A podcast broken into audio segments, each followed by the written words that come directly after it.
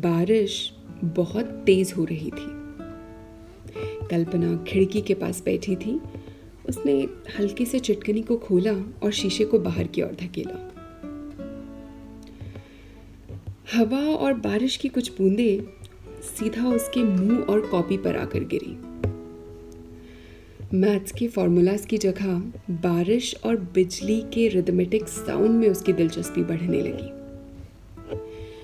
Maths के सवाल हवा हो गए और मौसम का हाल बयां होने लगा।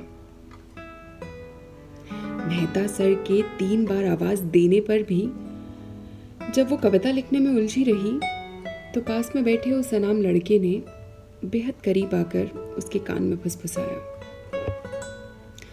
तुम्हें आवाज़ दी जा रही है, कल्पना चौक कर उस लड़के की ओर देखने लगी। इससे पहले वो कुछ और कहती मेहता सर ने फिर आवाज़ लगा दी। कल्पना से बाहर आ गई हो, मैडम। तो जरा कॉपी लेकर इधर आओ। सात लड़कों के ग्रुप में कल्पना अकेली लड़की थी इस ट्यूशन पर। ये सभी लड़के ना तो उसकी क्लास के थे, ना उसके स्कूल के। इसीलिए बहुत ज़्यादा बातचीत नहीं होती थी। मेहता सर ने फिर तंज किया। लिख डाली होगी कोई कविता, शविता? तुम एक काम करो, आज पढ़ ही डालो। देखें कौन कवियत्री हो तुम। कल्पना ने पढ़ डाली।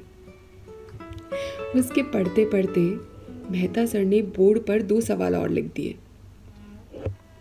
यह कविता खत्म हुई। वहाँ सबको सवालों के जवाब लिखने को कहा गया और कल्पना को घर जाने को। कल्पना ने बहस नहीं की। वो बाहर बरामदे में आकर खड़ी हो गई और बारिश के रुकने का इंतज़ार करने लगी।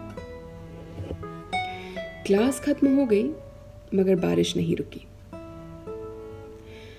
कल्पना दीवार से सट कर बारिश से धुलते पेड़ों को निहार रही थी कि उस अनाम और नए लड़के ने आकर उसकी एकाग्रता तोड़ी। तुमने बहुत अच्छी कविता लिखी।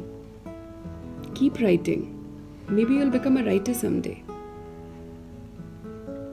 writer ये तो कल्पना ने कभी सोचा ही नहीं। मगर उससे मिली तारीफ़ के दो बोल सुनकर, वो खुद को मुस्कुराने से न रोक सकी। वो जैसे जैसे उसके कहे शब्द मन ही मन दोहराती, उसके चेहरे पर एक अलग ही निखार आ जाता। अब उसे मेहता सर की डांट का भी बुरा नहीं लग रहा था। किसी के तारीफ़ के दो बोल आप में एक नया उत्साह और स्फूर्ति भर देते हैं। फिर चाहे आपकी मेहनत मनचाहा रंग ना लाए, आप उतने हताश और निराश नहीं होते। क्योंकि किसी एक ने आपको कुछ हद तक समझने की कोशिश की, बेशक कविता के माध्यम से। उस दिन के बाद वो लड़का कल्पना को कभी ट्यूशन पर नहीं मिला। कल्पना लेखक भी नहीं बनी। मगर उससे मिली सराहना के सहारे वो आज भी लिख रही है। कोई पढ़े या ना पढ़े, वो लिखती है।